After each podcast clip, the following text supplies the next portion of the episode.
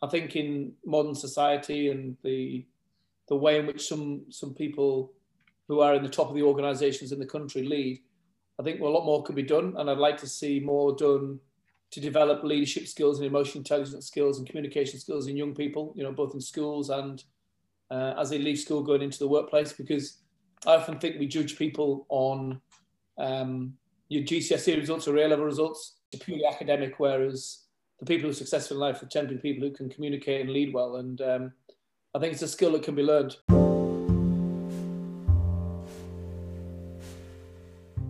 That was Stuart Lancaster. I am Curtis Mansfield, and this is the Hips and Dips podcast. This week, I am very privileged to be joined by Leinster Rugby senior coach, Stuart Lancaster. Over the four years of Stuart's stewardship, Leinster have won Pro fourteen titles in twenty eighteen, nineteen and twenty, and lifted the European Champions Cup in twenty eighteen, as well as being runners-up in twenty nineteen. Stuart preceded his success in Dublin with notable achievement at almost every level of professional rugby here in England, initially directing the Leeds Rugby Academy between two thousand one and two thousand five, before taking on the head coach role with Leeds, guiding them to promotion to top flight in two thousand seven with a record points tally of one hundred twelve. This monumental achievement with Leeds was recognised by the R F U, leading to Lancaster's appointment to the R F U role with the guidance to help develop future England talent.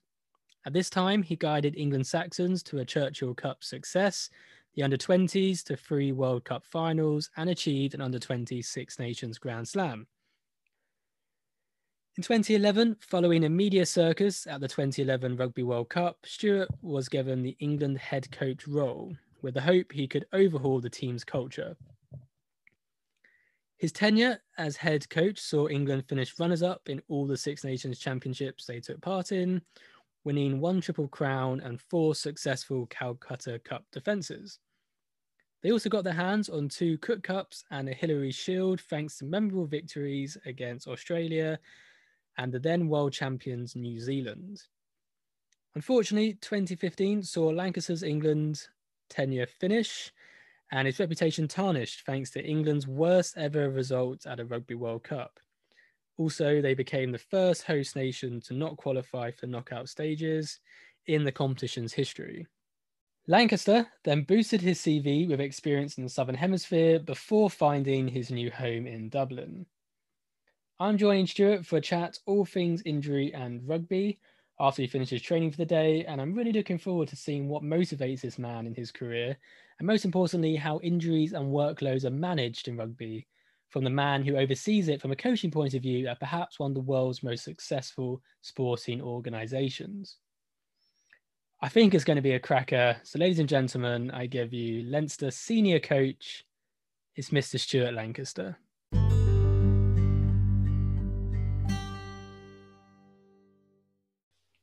Okay, right. So I'm here with Leinster legend, Stuart Lancaster. Stuart, how are you doing today?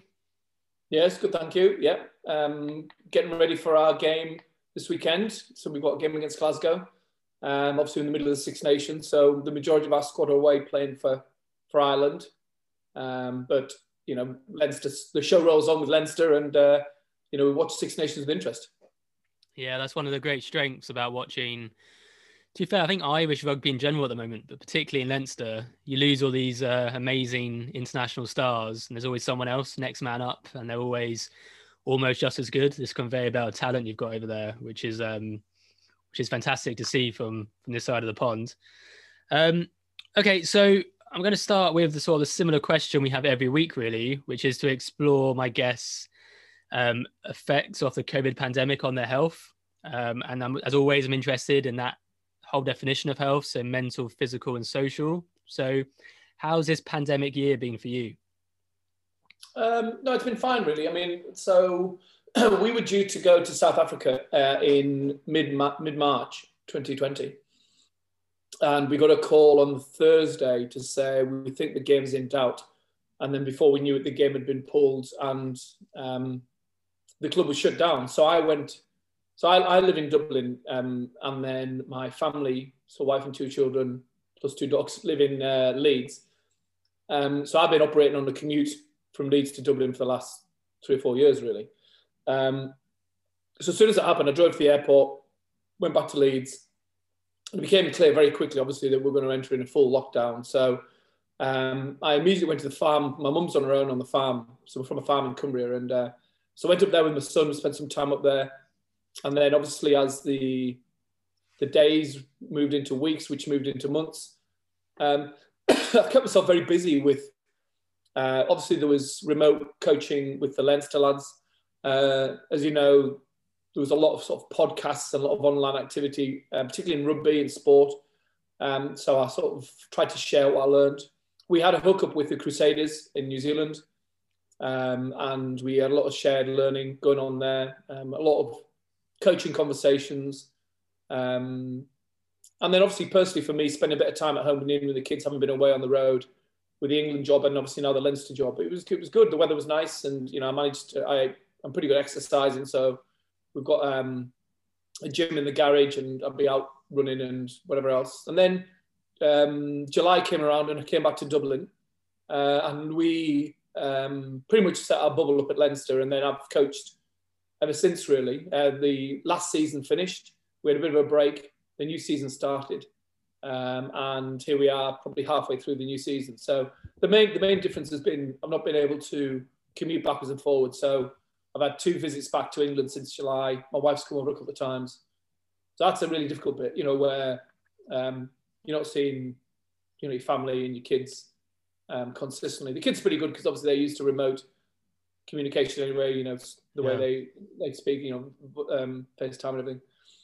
Um, and obviously get to see my mum as well. So, um, but generally I'm lucky to be doing the job I'm doing. You know, we're, um, I'm outside, I'm coaching, we've got meetings, um, the games are taking place, albeit with no crowds.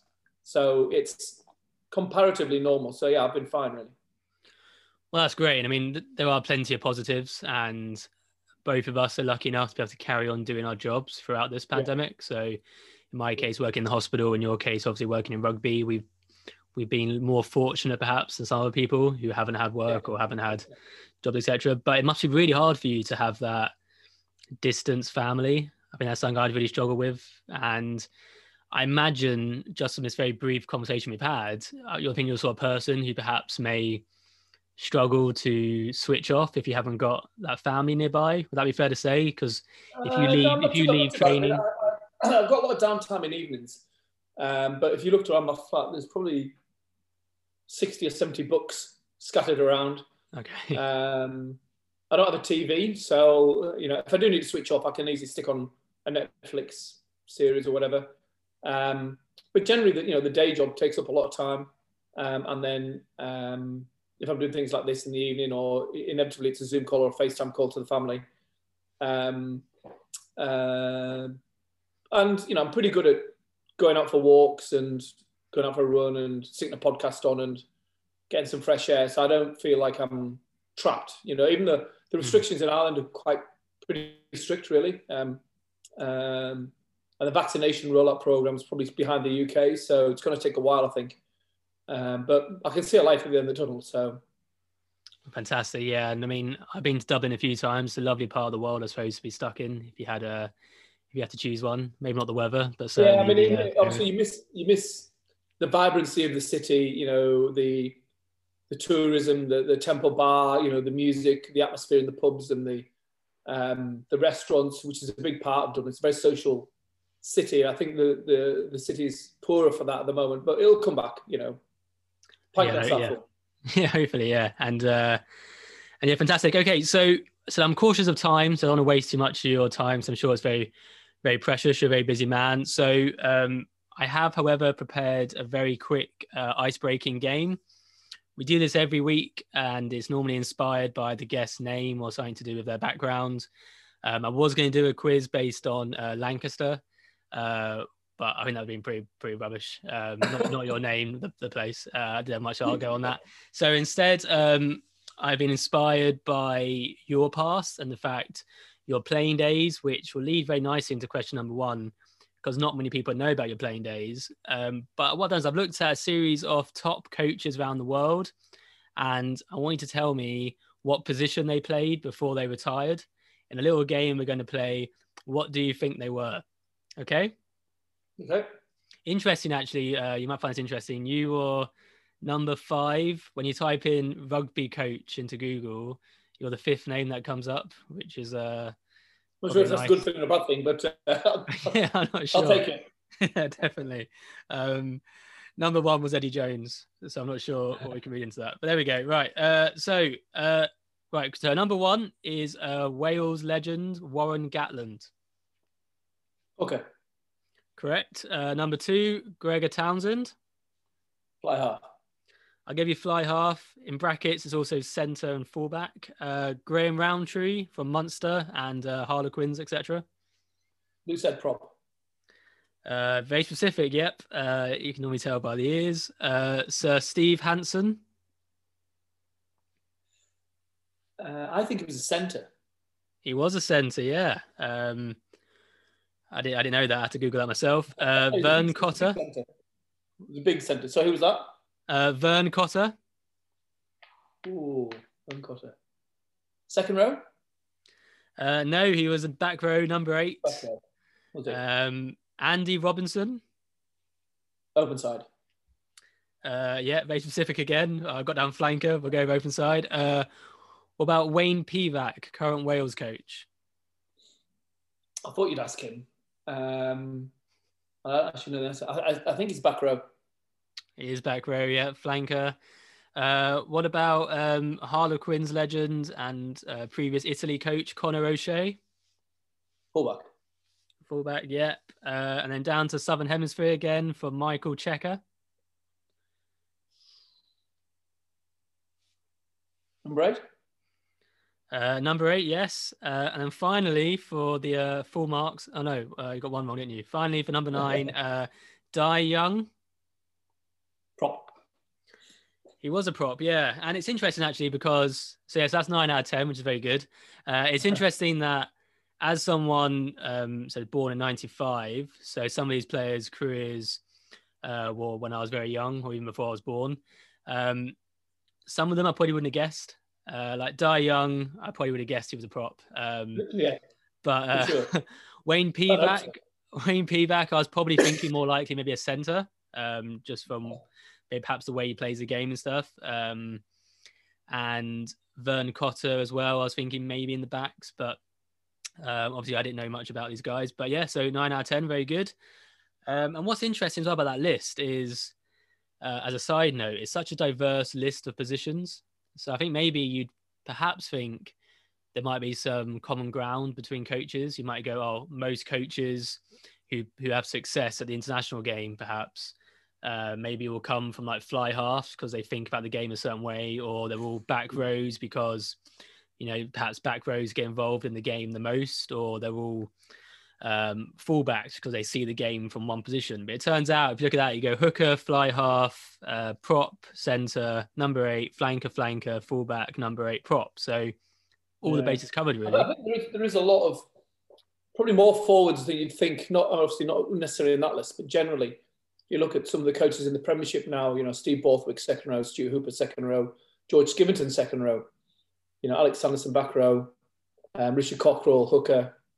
You know, mm. so, so there's a lot of forwards, former forwards who become coaches. Um, I think because I played flanker, and I guess I probably could have played centre as well. You know, you see the game from a from a backs and a forwards perspective. That's the way I see it. But obviously, it's w- what you played and how you coach are probably slightly related. But there's a lot of other influences as well about you. Your coaching philosophy as well. Well, yeah, of course. Um, I suppose you you could maybe say that the way the game's changed in recent years, and the ha- perhaps the way like physicality and the game line and ball protections perhaps being more emphasised may well lead to more forwards being coaches, and also perhaps, particularly if you go back to the last generation, a lot of captains were forwards. And obviously, I suppose maybe captains lend themselves to being good coaches, perhaps of that leadership role and yeah. um, the communication side of things. But but I think it's interesting that it's clearly a very diverse uh, profession. Um, but right, so let's let's park that game to one side, actually, and let's move on to what I think is actually a really interesting point, which is your playing career. Because, so I know you as, um, well, I knew you as a Leeds, Leeds coach briefly when I was obviously quite young, and then into your England career, now your Leinster career. Um, didn't know much about your playing career before I looked into it. Um, as you mentioned, you were a, a flanker. Uh, your, your bio actually says flanker slash hooker. So I shouldn't have some sort of uh, transition there. No, very much yeah. flanker. So uh, very much flanker. So I mean, Wikipedia was wrong there. But um, yeah. yeah, so tell everyone a little bit about sort of your playing career, your highlights, and then the injury that saw you transition into coaching. Yeah, so I uh, played at school, um, went to university in nineteen eighty-eight, um, played at university and played for a club called Wakefield at the time, which were a very uh, attack-minded club, um, full of talented players, really. So I was very young, eighteen years old, going into that men's uh, senior environment. Um, played there for two years and then went to Headingley, which was the local club in, in Leeds where the university was. Um, which is ninety-one now, ninety-two.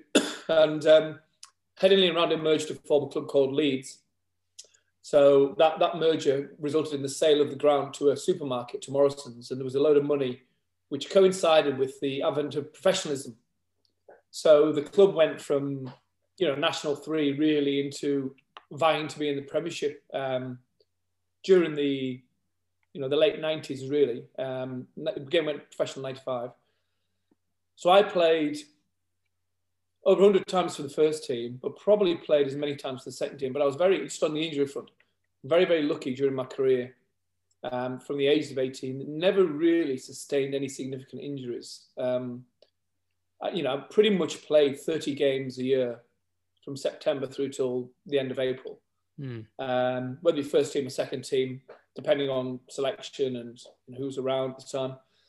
Uh, as the game, as the team went more professional, and you know, bigger, bigger players came in. Uh, my sort of physical size sort of caught up with me. You know, ninety kilograms open side, which in modern days would be very small, really, for an open side. Um, you'd probably be a centre at best, or maybe even a scrum half. So, um, the, the more it went into the late nineties, the less I played in the senior team, and it, obviously Leeds were pushing for the Premiership, and then. Um, I got a training ground injury where basically we were doing a rucking drill and I um, stepped over a guy who'd gone on the floor to present the ball, and I was just there to um, to clear out. And then as someone challenged me, my back foot slipped and I basically probably did probably did the splits, but almost not, not side to side, front and back, if you like.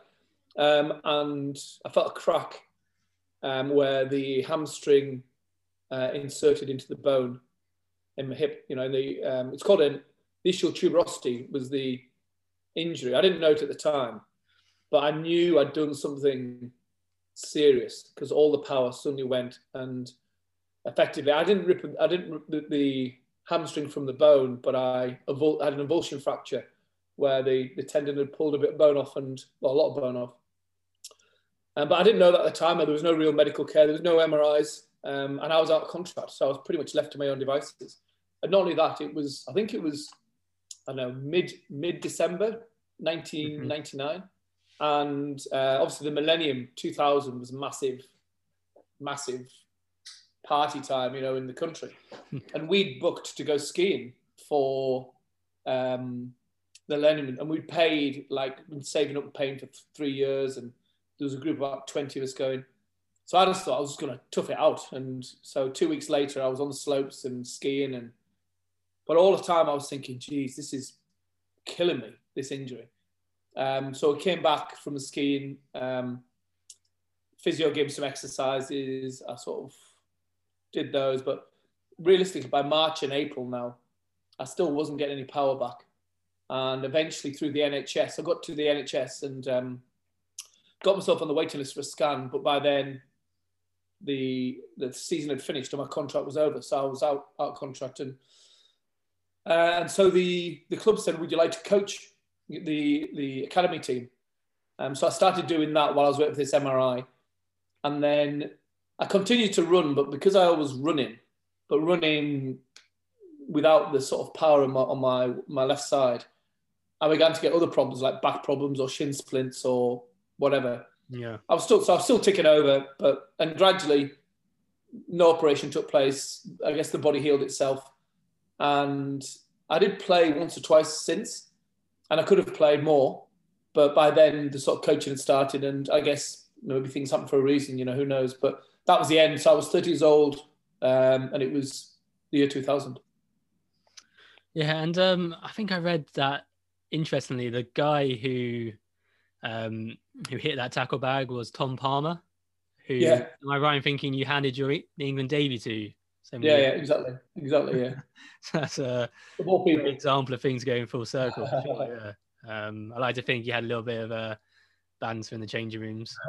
Um, we won't, we won't know about that. Um, so I suppose what is interesting, did you think you were always going to go into coaching, or did this injury just kind of thrust that upon you?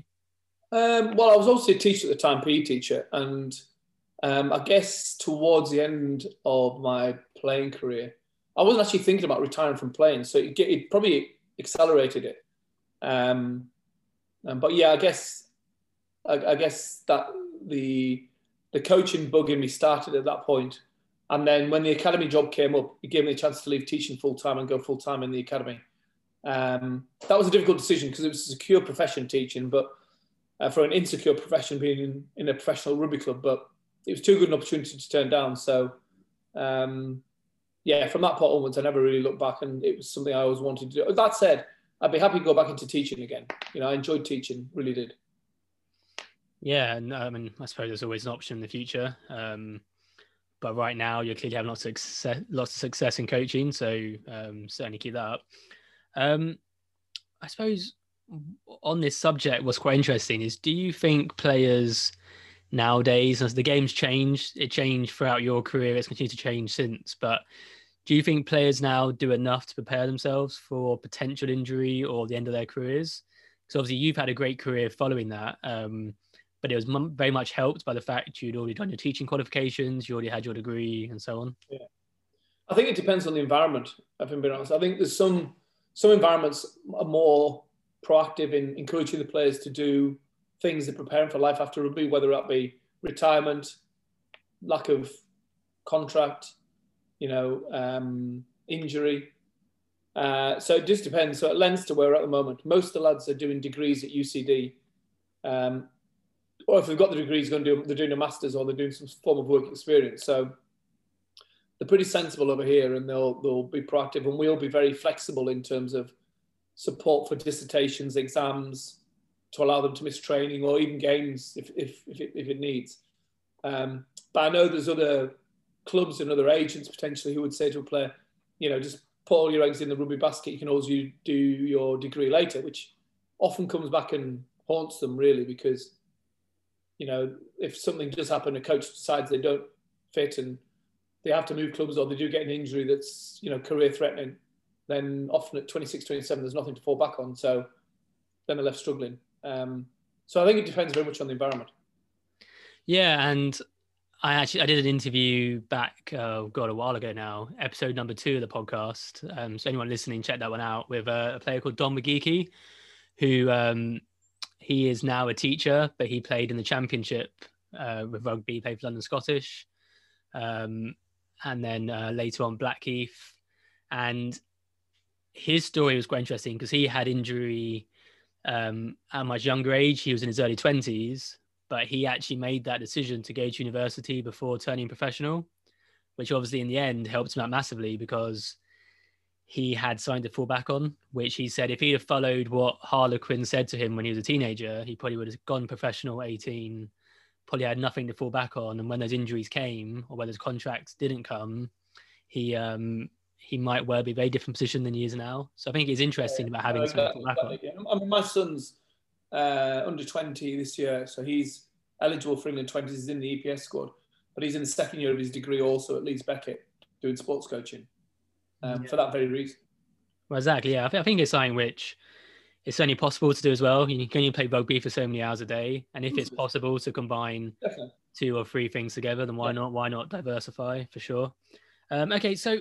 you said you mentioned teaching a few times there, and um, I did promise I'm not going to mention too much about the England days, but what I would like to talk about is um, the media often made reference to you as a teacher, and they often used it, I felt, in quite a negative sense. It was like, oh, he's a teacher, he's more like a like a supervisor, and I don't know, almost like a slight negative turn to it. But I only really see that as a positive, um, the background of having that sort of maybe more progressive mindset you get as a teacher than perhaps purely as a short-sightedness you might get as a coach. Um, do you think perhaps those days as a teacher and those qualifications helped you at all uh, when you went into coaching? Yeah, massively, massively. I mean, um, there are loads of teachers out there who are rugby coaches, you know, Joe Schmid, Graham Henry, you know, um, soccer, soccer coaches who've, who've been teachers. So There's, there's, there's lots of people who've been teachers who've gone into coaching. And the reason it's um, useful is because you get taught how to teach, first and foremost, when you go to teacher training college. Um, you get you do micro teaching, where you get video teaching, and you get to see what your um, strengths and weaknesses are, and how you control a class, class, and how you communicate, and how you motivate. And then every day you do five lessons a day. So you plan a session, you do a session, or you do a lesson, and you review it. And then you do badminton, then you do basketball, then you do soccer, and then you do gymnastics, then you do rugby, and then that's Monday done, and then you do Tuesday. So the old ten thousand hour rule of um, planning a session, doing it with a, with a group, um, be it year sevens, year elevens, upper sixth, different sports, different activities. You do it five times a day, five days a week. You know, you do learn on the job um, what's good and bad practice. And, you know, with all due respect to, to, to some of the lessons, you know, it's not a disaster if you get it wrong, because you've always got the next lesson. Whereas in, in coaching, you know, you've got one chance. And I think the foundation of teaching definitely helped me um, hugely um, mm. in, in developing my skills as a coach. And a lot of players who go straight from playing into coaching without the teaching element, they've also got very good technical knowledge, but it's the how to coach and how to teach that they don't have, which, which I think teachers um, have an advantage. You know, in terms of the stereotype, the teacher stereotype, you know, I, I think you've got to be careful not to, to read into a certain narrative. The narrative sometimes can be dictated by the media depending on, on, on the result. You know, when I first started, one of the strongest parts of support was the fact I was a teacher, and I hadn't been, you know. So, you know, the narrative changes, depends on the way the media want to portray you. And um, you can't really control that, really, um, which is, I guess, part of the, the frustration of the job. All you've got to try and do is try and get your point of view across and how you come across, you know, authentically to people like yourself who are listening, thinking, you know, I can see why teaching would be useful. Yeah. And I mean, also, I think probably the role of being a good coach and progressing a team is to bring more outside influence in. And that can come from different sports and different perspectives, and I think you have to really try and diversify the way you approach the game. So if you've just gone from being a player to being a coach straight away, you've really only got one sort of mindset. Um, I said, if someone who's come from teaching, you can bring in influences from football, from um, athletics, from weightlifting. Do you know what I mean? You have all sorts of different influences, perhaps different um, skill sets, and bring them into rugby rather than just doing what your predecessors did. Do you know what I mean? You always want to try and yeah, learn new skills. There's one hundred one things you learn as a teacher. Um, uh, you know, over five. Well, I did. Well, I did it for eight eight years before I, I left teaching. So, you know, um, some teachers I, who are my friends now, who are on my course, they're, they're twenty-five years later, and the depth and breadth of experience they have should allow them to deal with most situations because they'll have seen it before. Yeah, and I think I think you've carried that on into your coaching career as well, because I think I saw an interview of you recently where you mentioned working with G A A over in Ireland. So having those sort of Gaelic football influences, and if you can learn from that sport and they can learn from you, and those collaborations and sports around the world can only really be a benefit. Yeah, yeah. And, and, and that would be the tip of the iceberg, really, in terms of sports I would try to learn from and share ideas with. Yeah, well, great. Um, okay, so I think we can probably sort of park the sort of playing days and that transition into rugby and sort of teaching side there. Um, so now I want to sort of talk to you as you and your current role and where you are now. And I think one thing that's quite topical in the news at the moment, and I think it's topical pretty much every year, every year it comes up again in a new cycle, but the idea about player welfare and as a coach perhaps being torn between on-field short-term success and perhaps the long-term sort of player welfare. Um, so how do you deal with those potentially ethical dilemmas in a game or in a season? Well, again, it comes, I think it comes back to the philosophy of the club, the philosophy of the coaching team, uh, the philosophy of the head coach and the environment that you're in. So, you know, at Leinster, we'd be very player focused. So we'd always put the needs of the player and the welfare of the player at the forefront of the, the decision. So we're lucky in that we've got forty-five senior players and twenty academy. And the twenty academy lads are all Ireland twenties or above, you know, so they're twenty, twenty-one years old, twenty-two years old. So it's not like they're, you're throwing an eighteen-year-old into a Pro fourteen game or a European Cup game. Yeah. Um, so we've got, because we've got this depth in our squad, it's not necessary for the best players to play every game. Um, and uh, if someone's carrying a knock, whether it be a head knock or a physical knock, you know, in the body, like a, a, an ankle injury or whatever, um, then we've got the squad to rotate and change. And also, you know, we have um, the mindset of of putting the player at the centre. So um, that's not always been the case in every environment I've been in, um, but certainly the one I'm in now. And I think part of the reason why Leinster are one of the top European teams is because of that that depth of talent, um, the mindset of player welfare, um, the rotation policy, um, and the general uh, philosophy of looking after your players. Yeah, yeah, and but it must be really hard. Well, I suppose I suppose it depends on who makes those decisions. So I imagine you use probably an M D T team, sort of doctors and physios and all sorts of sort of more medical perspectives, but do you sort of try and put that decision making on them and take it away from the player? Because I think in, yeah, in yeah. any sport, particularly rugby, yeah. where you've got lots of sort of tough blokes and everyone wants to play, of course you want to play. Say there's, you know, you've had, uh, you know, in recent years you've had lots of success in the, those European Cups and stuff. So you've got these big games. Of course you want to be on the pitch, and sometimes what you need is someone to say, "I don't care, something you're not going to play." We're taking that decision away from the players, because if you give it to the players, players will want to play. Yeah, exactly. No, no, no. one hundred percent. I mean, you know, the doctor and the, the head physio ultimately will make the final call. And we as coaches have to respect that. And, you know, there's nothing you want more in your coaching team than an experienced doctor and experienced physio team who are who are good at making those decisions. Um, and they have to stand by them. And we have to respect that. You know, we can't, we can't then put subliminal pressure on the coaches, or the, us, the physios and doctors, because they've now left us with our best player on the sideline. That's just life. Um, yeah. As soon as we start doing that and trying to uh, negatively or necessarily influence them, um, then I think we're as guilty as anyone for for trying to force their hand to make a player play when he clearly shouldn't. Yeah, definitely. And I think that's a real strength of making things more black and white. And I think that's been really well emphasised with the recent approach to head injuries. So over the last three or four seasons, when it's, has there been a knock to the head? Has there been, um, you know, have they met this criteria? Right, they're off. Uh, they're going to yeah. be assessed. If they don't pass that assessment, they're off the rest of the game. It's a very clear system. There's no, you can't be there going, um, you know, saying your shoes going, oh, well, maybe they could come back on, or maybe can we do this, or are you sure this? You know, it's very simple. It's yes or no. And then yeah. it's taken out of your hands, which is the, the less people, apart from medical people involved, can only really be a good thing, I'm sure. Yeah. Um, but I suppose, I mean, I wasn't really going to mention this, but it's just so topical at the moment. Um, we've seen in recent weeks a lot of red cards, and they're all due to, mostly due to head knocks. Um, a lot of them around the breakdown. I think there was, I think there was five in the Premiership last weekend, and um, of course a famous one in the Six Nations and the Scotland game.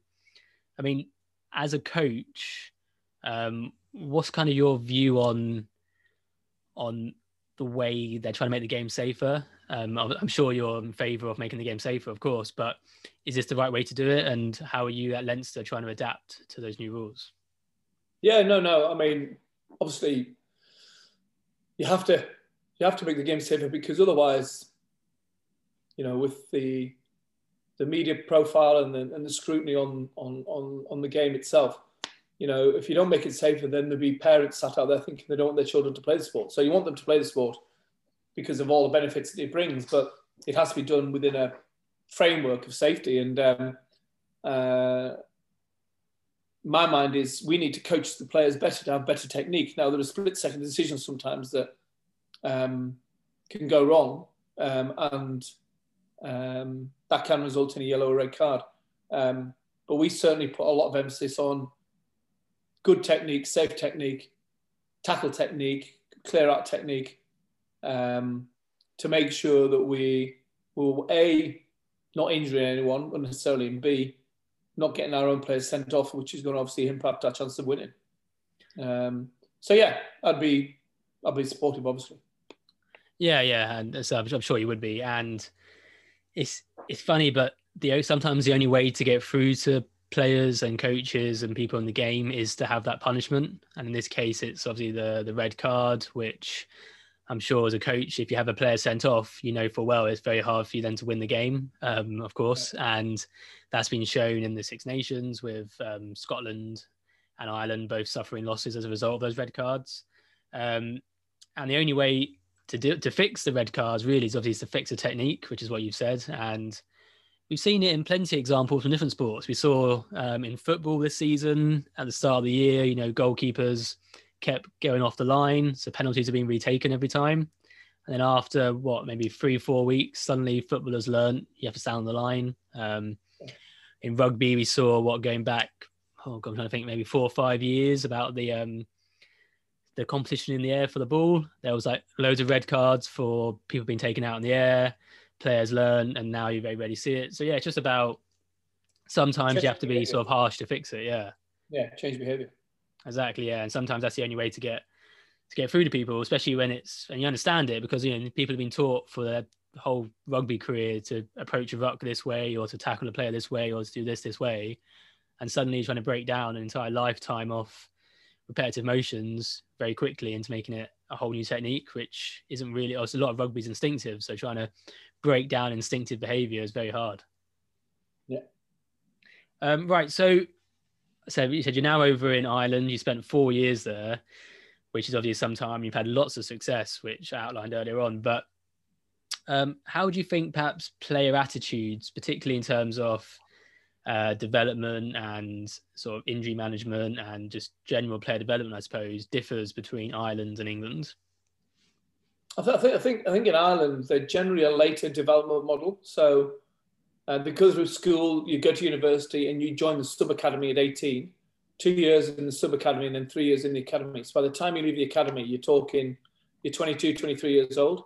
Whereas in England, a lot of the decisions are made at eighteen and you can often be put into the senior squad at eighteen, nineteen, um, which, which obviously is very early in your, you know, if I think back to my first or second year out of school, I was just playing at university and playing at Wakefield. I wasn't trying to break into the Bath senior team or, you know, Northampton, or getting thrust into a, a senior team and playing against Toulouse in the European Cup.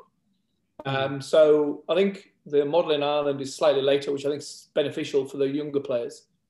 Um, uh, and I think the other difference, I guess, is that there's a central contracting model in Ireland where the players are contracted in, in, in a sub-academy and academy uh, contract, which is consistent across the board.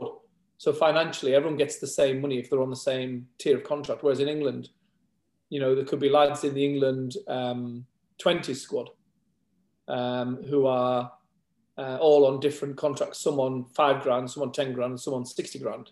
You know, so that that pull of the finances and how all that plays out is part of one of the challenges in England, which doesn't doesn't exist in Ireland because of the central contracting system. Yeah, no, I mean, that, make, that makes a lot of sense. And I think, like you mentioned, so an eighteen-year-old, I can think back, um, to getting longer and longer since I was eighteen, it is it is tricky when someone offers you a sum of money and you're thinking, is this best for my career? Is this best long-term or short-term? Do you want to take the payday now? Like, um, so I mentioned Dom earlier, obviously he was offered money to go to Harlequins, but he turned it down to go and do his degree um, and probably follow unintentionally a more similar plan to the Ireland model. So he, he got his degree, did sort of academy stuff with Cardiff Met, and then went back and tried to become professional. Um, but yeah, I think there probably is some benefits to having that sort of central system, um, for sure. Um, and I think that's probably precipitated a lot of success, which both Leinster and Ireland have had in recent seasons. Yeah. Particularly for, for a country that's got less playing population and obviously less number of clubs, four clubs versus twelve. Yeah, so something that I've always found really interesting actually is in in Ireland they've only got the four teams, um, obviously um, the four provinces, and I think that actually is a, a much simpler model when it comes to international success. And you see it with a similar approach in New Zealand, where you've got the Super Rugby teams and Australia and South Africa. Um, they've all got less teams, or at least less top tier teams than England have. And I've always said England have always really struggled with um, so many options that it's almost too many options, like a kid in a, in a sweet shop. And say you go, um, say say we take a position, we take fly half. Um, Ireland have, you know, a couple of options. You've got uh, Johnny Sexton, you've got Rory Burns, you've got um, uh, Ross uh, Byrne. Byrne, Ross Byrne, yeah. Um, And Jack Cartier Connor. There's not many. Yeah, um, there's not many, yeah. And obviously, it's, um, previously you've had some more who've come and gone, some have gone abroad, et cetera. But overall, you've got a handful of options. So two or three of them are straight in the squad regardless, and then the other one or two maybe miss out. Uh, whereas you look at England and you go, you've got potentially sort of ten fly halves plus some of the subs potentially. So you've got sort of like so many options that it means the media have always got this debate where it's like, oh, you know, I mean, I don't want to give you flashbacks to your days of England, but it was like, uh, oh, Cipriani should be in the squad. Oh no, um, uh, Sam Simmons should be in the squad. Or oh no, it has to be Owen Farrell. It has to be George Ford. You've got so many potential fly halves that as soon as one has a bad game, the media are all over it. Whereas say in Ireland, you know, it's Johnny Sexton, and there's maybe, um, you know, maybe some people go, oh, maybe Ross Byrne should be in rather than um, Freddie Burns, but generally it's very simple. There's basically, if you're a fly half and you're playing for your province, you've got a pretty good chance of being in, and that's consistent for all the uh, all the. Yeah, I think I think the the other challenge is sometimes as well when you've got twelve different ways of playing the game through your clubs, trying to align those philosophies into one way of playing. Um, you know, sometimes it's easier when you've got almost uh, in Ireland you've got a similar way of playing between the four provinces, whereas in England, you know, the way that Saracens were playing when I was coaching England will be different to Northampton, will be different to Leicester, will be different to Bath. And so yeah. You've got to try and, that's just four clubs, never mind the other, yeah, yeah. The, the, the other eight. So you're trying to merge all those players into one way of playing in a week's camp, and before you know it, you're into the Six Nations. So, you know, its strengths and weaknesses are both, definitely. Um, uh, but, you know, England's certainly got player depth and a pool of talent that's significantly more than Ireland. Oh, definitely, yeah, yeah. So it's certainly a credit to what Ireland are doing that they can match, uh, match England's success in recent years, despite um, not having so that massive talent pool for sure. Um, right, so I suppose one sort of slightly uh, rugby nerdy question of mine, perhaps, is: do you have yourself sort of like a coaching bucket list that you'd like to achieve in rugby? And I'm thinking maybe like a Lions tour or Barbarians or coach in the Southern Hemisphere. Are there any sort of things you'd love to achieve in your career? Uh, yeah, no, there's, lot, there's lots really. I still feel there's a long way to go. Um, I think that, um, yeah, coaching in the Southern Hemisphere definitely would be a goal, and um, particularly New Zealand. Um, uh, I coached in the Mitre ten for a while in twenty sixteen, which I enjoyed.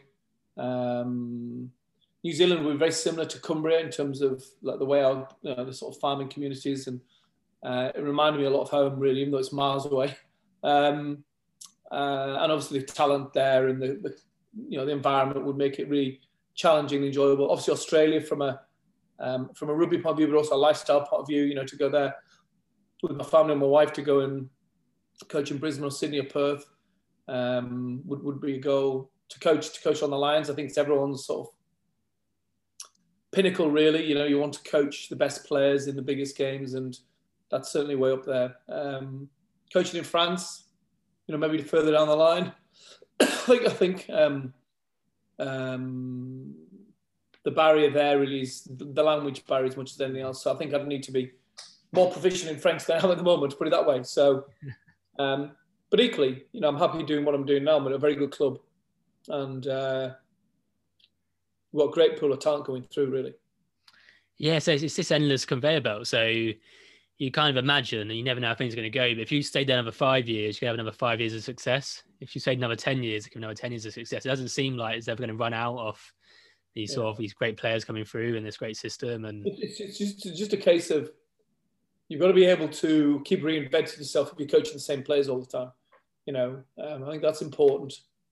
Um, you know, there is, I've been, I've seen certain environments where the coaches have stayed too long and the same players, same drills, same thing every day, same messages, and it becomes stale. And I don't ever want that to happen at Leinster. So constantly challenging myself to do things differently, um, to keep the message alive. Do you know what I mean? Yeah. And uh, while I'm on the subject of keeping things interesting, um, I remember hearing about uh, something you call Stew's Days. So would you like to enlighten us on what that involves? Well, I, actually, I didn't come up with a name. It was the players that came up with the name. It was just um, typically our tough days is Tuesday. So it became a Tuesday because I made it especially tough. So, um, yeah, they came up with a name. And uh, Tuesdays would be the day that we would really work hard. Um, I'd, I'd work them hard on attack and defence and give them very little rest, high intensity um, sessions, lots of decision-making, game-related activity. Um, and I think that has created the foundation of a lot of our success, as well as obviously the identity of the team and the talent. Yeah, yeah. And um, so what would a normal week look like for you guys um, in the in the main part of the season? So you've got a game Saturday, game Saturday. How does that balance work between recovery and training in between those games? Yeah, so the players the players will be off on a Sunday. Um, they'll be in medical clinic. We would Monday morning be in. Um, obviously, I'd have done the review and we'd have had the discussions about selection for the following week. So I'd present the review on lessons learned from the game, good, bad, you know, what we can do better. Um, that splits into unit reviews and then into conditioning, weights, essentially. Um, and then the afternoon is a preview of the opposition, followed by training, which is relatively light on a Monday. Um, Tuesday is the big day, this Tuesday. So again, a preview of the opposition, reminder of what we talked about yesterday, big rugby session, units after that, and then weights in the afternoon, uh, Wednesday off. And then Thursday would be um, conditioning in the uh, morning, like a power-based weight session, uh, followed by a leadership meeting in terms of game planning and, and what-if scenario. And then uh, a shorter training session, forty minutes all in. Um, uh, and then we would scout the opposition for the following week. Uh, and then Friday would be the captain's run, so pretty short and sharp, uh, half an hour. Um, and then Saturday game. And repeat, repeat, repeat, you know. Um, we're, you know, we've we've been going now for since August. And um, the final game is the twenty-sixth of June. Um, you know, compare that to Super Rugby, which is sixteen games. That's it. Mm, yeah, and um, I suppose one extra challenge which has been introduced in recent years in the Pro fourteen is um, this idea of having the so that so that oh god the South African nations joining in, um, which yeah. I imagine proposes its own challenges, because it's one thing, you know, traveling over to Edinburgh for a game, but to travel down to South Africa.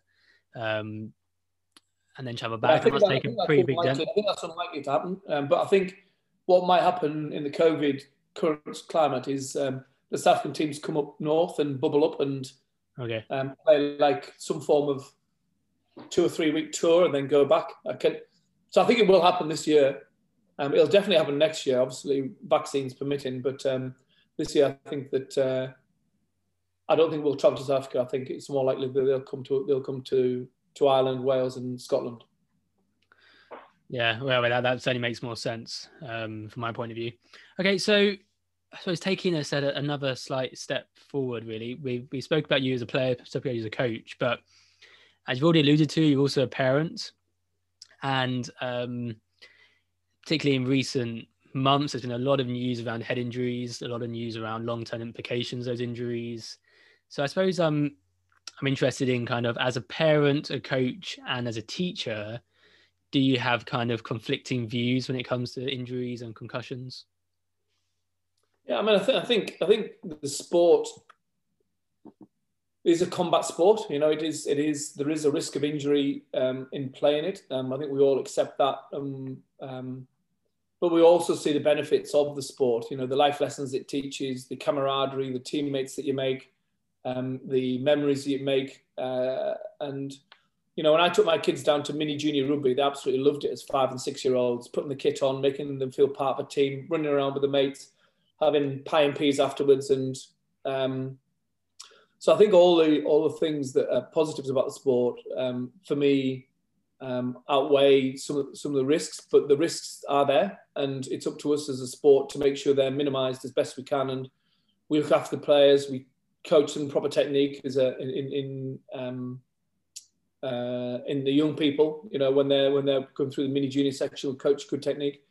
Um, and all the things we've talked about in this podcast, you know, we make sure that we're we're, we're mindful of putting the player at the centre and making sure that they're, they're looked after. There is a risk of injury. There's a risk of injury if you wanted to be a a B M X rider, if you wanted to be, you know, um, in, a, in, a, in a horse rider or whatever. Um, so um, I don't think we'll ever get rid of the, the, the injuries, but we can minimise them with good technique and good coaching.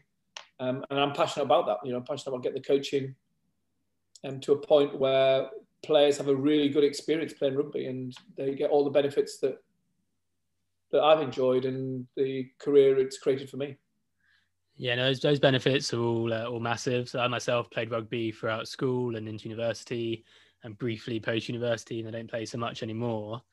Um, and, and yeah, like the, the positive benefits it has on all aspects of your life, even little things like when it comes to having job interviews and meeting people and communicating with different people, you kind of develop those skills perhaps through the sport, I find. And certainly more than I think a lot of my friends, a lot of my friends did who didn't have that kind of upbringing in the sport. Uh, but kind of when you, when you were, when you were a teacher, did you find a lot of parents to come up to you and express a concern about playing the game? Not really, no, because this was, this was like, mid nineties, you know, the game was still amateur, really. You know, the sort of advent of pressures hasn't really kicked in, and um, uh, you know, the physicality and the size of the players was still very much in check. You know, it's been obviously more recently where the the power and the size of the players has increased, which has led, I think, to increase in risk in, in injury, particularly at the top end of the game. Yeah, yeah, yeah, for sure. Um, okay, so I think that that kind of rounds up the main questions I wanted to discuss with you. Uh, we always finish with what we call Any Other Business, which is just a chance for my guests to talk about anything they want from the world of sport or current affairs. Is there anything that springs to mind for you? Um, any other business? There's a lot, really, I guess. Um, I think leadership would be one. Um, so I'd, I'd be um, passionate about sharing. I guess it's the teacher who's sharing about what I've learned. Leadership is a skill that can be learned. I think in modern society and the the way in which some some people who are in the top of the organisations in the country lead, I think a lot more could be done, and I'd like to see more done to develop leadership skills and emotional intelligence skills and communication skills in young people, you know, both in schools and uh, as they leave school going into the workplace, because I often think we judge people on um, your G C S E results or A-level results, yeah. um, which are purely academic, whereas the people who are successful in life are generally people who can communicate and lead well. And um, I think it's a skill that can be learned. So yeah, if anyone's listening who is interested, then um, connect with me on LinkedIn. I've got sixteen thousand connections, as you know, as you know, because you connected with me on there. Yeah. And uh, there's a lot of leadership content that I've posted that hopefully will be of interest. Um, I have a leadership course out there um, that uh, six modules that people can sign up to on stuart lancaster dot com. So, you know, if you're interested in doing that, then great. If not, send me a connection on LinkedIn and, you know, hopefully we can improve the quality of leadership in the country. Yeah, definitely. I mean, there's, there's certainly a, a lot that can be done in terms of leadership in this country, for sure. Um, and I think that's not going too far to say that. There's there's clearly big avenues that can be made. Uh, so if we could just have, maybe just have like a very brief introduction to leadership, perhaps, maybe like one or two minutes, just where would you even start? What would be your kind of your opening point when it comes to leadership? Well, understand it's a skill that can be learned. Um, so you don't, it's not like there's some magic wand that people are great leaders and other people aren't, you know, so you can definitely become better as a leader. Um, becoming self-aware, you know, understanding your own personality, your own strengths and weaknesses, um, getting feedback about, you know, your own, whether you're an extrovert, an introvert, do the psychometric profile maybe. Um, more socially aware, you know, um, building good relationships, Um, uh, and understanding how to get the best out of people, how to communicate with people, I think is probably the key facets of being a great leader. And I think if you can do that, um, and do it well consistently, then you will gravitate to leadership positions within any, any organisation. Yeah, that, that's true. So that, that is applicable to so many things. It's applicable to playing sport, it's applicable to coaching sport and teaching, but it's applicable to working in a hospital or working in the government or working at your local shop. Anything you want to do, leadership can benefit you in so many ways, for sure. Um, actually, I've got one more thing I want to finish with, actually. Um, it's just a very final thing. I saw this great quote from you, which was, um, you said, that's what drives you as a coach, seeing the players have their moment, the beer in the changing room, that's the holy grail. And you mentioned that after uh, Leinster won the Pro fourteen a few years back. Um, so just to finish, really, could you give me perhaps two or three real highlights from your coaching career? I'll give you more than that. Um, um, winning the Yorkshire Cup with the Leeds Academy team um, was was a, was was was one. Getting promoted with Leeds Tykes into the Premiership, definitely another. Um, coaching England Saxons to win the Churchill Cup would be one. Um, getting the England job and winning the first game against Scotland. Um, beating Ireland, that Six Nations, to secure the permanent job. Beating New Zealand that year at Twickenham. Mm. Um, a lot of the, all the England games really, but probably the one that sticks out as well is the twenty fifteen game against France at Twickenham, uh, fifty-five thirty-five. It was an amazing game of rugby. Obviously Leinster's success, you know, winning the European Cup, Pro fourteen titles. Um, You know, all, all ones like that, really, you know, that are all those moments that you're in the change room where you just think, that's what it was for, you know, music's playing, boys have got beer, you sat there just enjoying the moment. Yeah, yeah. And um, I remember that, that game against New Zealand you won really well, actually, because I didn't see it because I was playing rugby. I think we were away against um, Eton College and we got beaten quite heavily, I think, because a large proportion of our team weren't available because they had tickets to go to Twickenham. And obviously we'd, we'd laugh at them saying, you paid all that money to go and watch England get, you know, battered by New Zealand or whatever. And, uh, and then we came what off the pitch. yeah, exactly. We came off the pitch all muddy. Uh, we're queuing up, waiting for our, uh, you know, bit of post-match teas at the hatch, whatever. And then the news came through that obviously he'd won. Um, I remember that great break. I think it was by Tuolangi in the midfield. Yeah, yeah. And, uh, yeah. And that's quite iconic. Yeah, those pictures came through. And this was of back when, you know, there wasn't exactly like B B C iPlayer on your phones and stuff. So we couldn't see anything. We just sort of saw these, the odd picture come through and stuff. And it was like, oh, God, well, you know, who's laughing now, I suppose, because we're sat here all in the mud and, and it was sort of a great victory. But yeah, I do remember that game. And that was certainly a, probably a highlight from a spectator point of view, perhaps. From there. Yeah, no, no, I mean, Twickenham that day was incredible, incredible.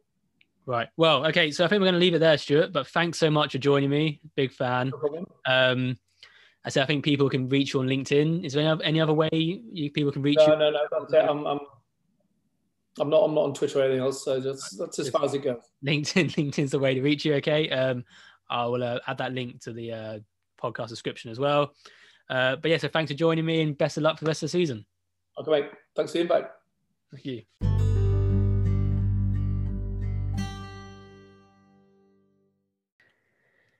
It was a real honour to spend some time with a very prominent man in world rugby, perhaps a figure who is offered more respect from within the sport than he is from the media on the outside. After the recording finished, Stuart and I chatted for a little while, and I think it's a real testament to the man's character that he was so keen to discuss my life, my career, and find out more about my previous guests. Far from the self-indulgent characters which can sometimes be found in the world of elite coaching.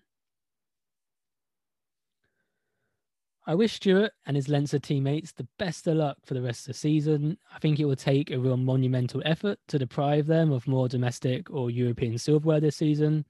I will certainly find out more about Stuart's education in leadership, as I'm sure many of you will, and I really want to try and build on that concept, which is really interesting that leadership is a skill which can be learned.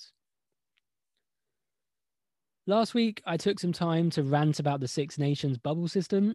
I spoke about how a bubble with a hole in it will ultimately disintegrate and is therefore no longer a bubble. Since the episode went out, the France versus Scotland game has been postponed, and it has since arisen that head coach Fabien Galtier left the French bubble to visit family and friends. and is therefore likely to be the man who introduced the virus into the camp. My issue isn't with Gaultier himself. If he has done any uh, misdemeanors, I am sure the French Union will deal with him accordingly. But I hope this may serve as a learning point for the other unions and maybe reassess quite how COVID secure their processes are, and therefore adjust accordingly. If sport can't be made safe for all, then maybe that privilege has to be rescinded at the elite level. I once again feel the crossing of borders should have been avoided.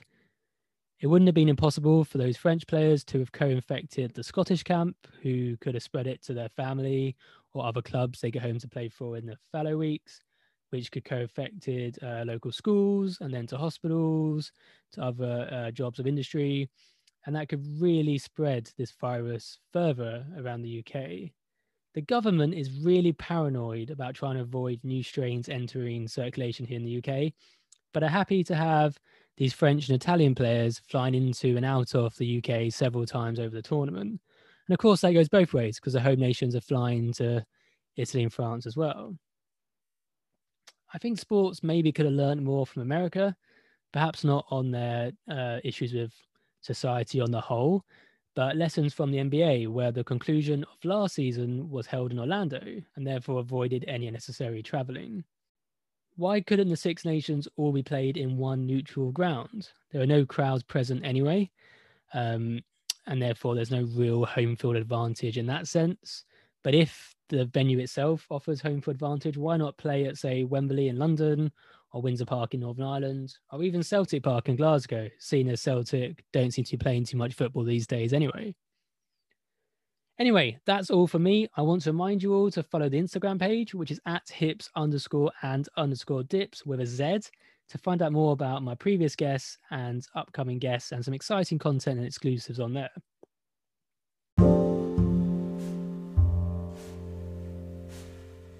And all that leaves for me to say is stay adaptable, keep learning, and as always, most importantly, stay safe.